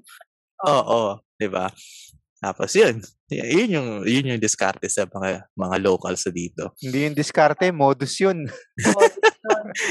dinadaan sa, sir, sir, picturean kita ng ganito, sir. Ganyan, sir, picturean kita. Ang tinatarget usually yung mga groups of four people, mga three people, mga ganun lang, para daw lahat ay may experience Lahat yung sila. mga Saka lahat Ah, yung sila kasama sa picture. Oo, Kasi nga yun yung, naman, yun, pag isalit-salit, pag sila-sila, ano eh, may Oo. maiiwan na wala, wala dun sa Um, picture. may pro tip ako dyan. Dala kayong tripod. oo. may time, may timer, may time, kung, may time. Totoo. Oh, Usually, napa- oo, ini, iniiwan Yeah. nila eh. Iniiwan nila yung may mga tripod. So, so far, yun lang, yun lang dito sa sa amin. Scams and yung mga underwhelming parts dito. nabanggit yung tripod.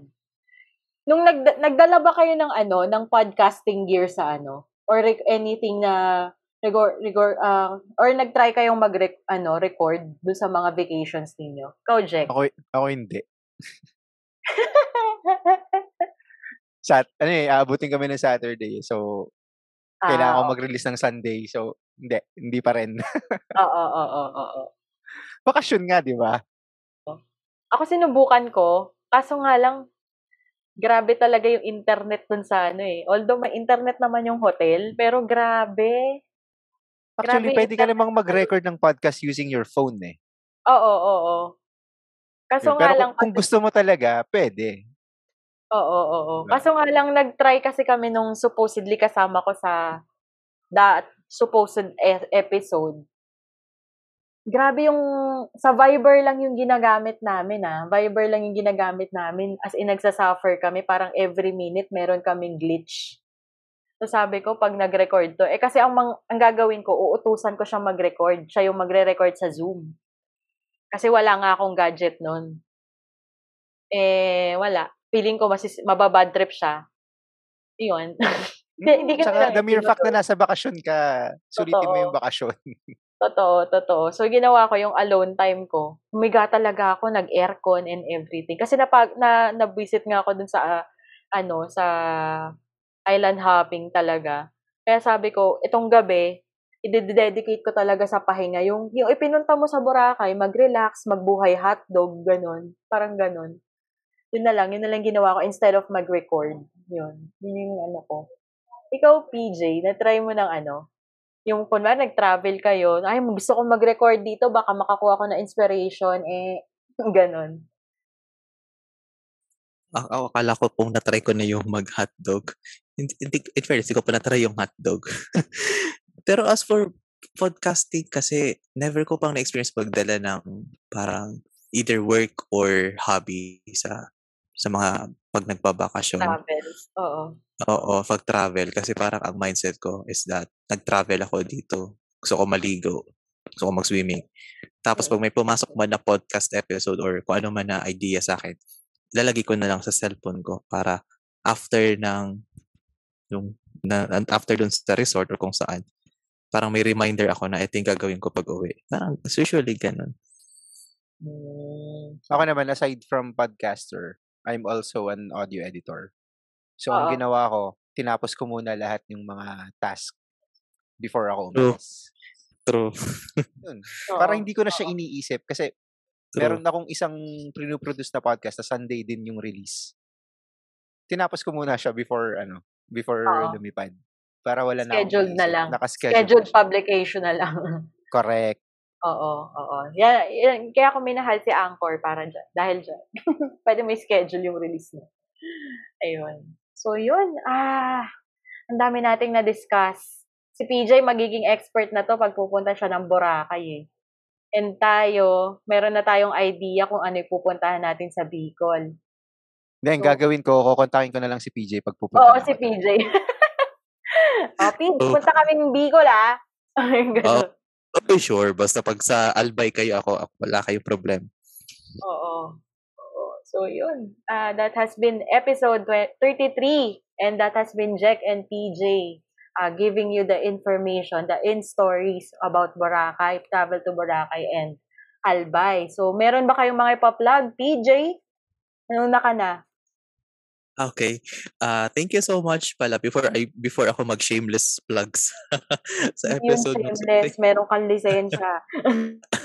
thank you so much, uh, Jade, for inviting us to be to be in your show. And Jack, it's so nice to meet you again. Until now, na starstruck pa rin ako. Ganito pala ang feeling. kami. Oo, Fangirl. nag ah wala sa hindi halata sa akin pero I am fangirling right now sa sa so sa while recording this. Pero yun nga um you can listen to my podcast uh, Chill Talks on Spotify.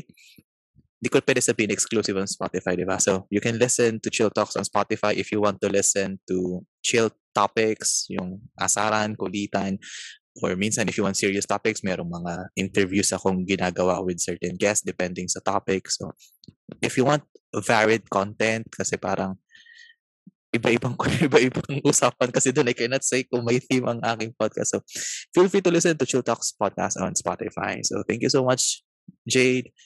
Muntik na ako magsabi ng ma'am. Thank you so much, Jade. Uh, Jack, more power to both of you. And yeah, this was a fun episode to record with you guys. Very fun and educational episode.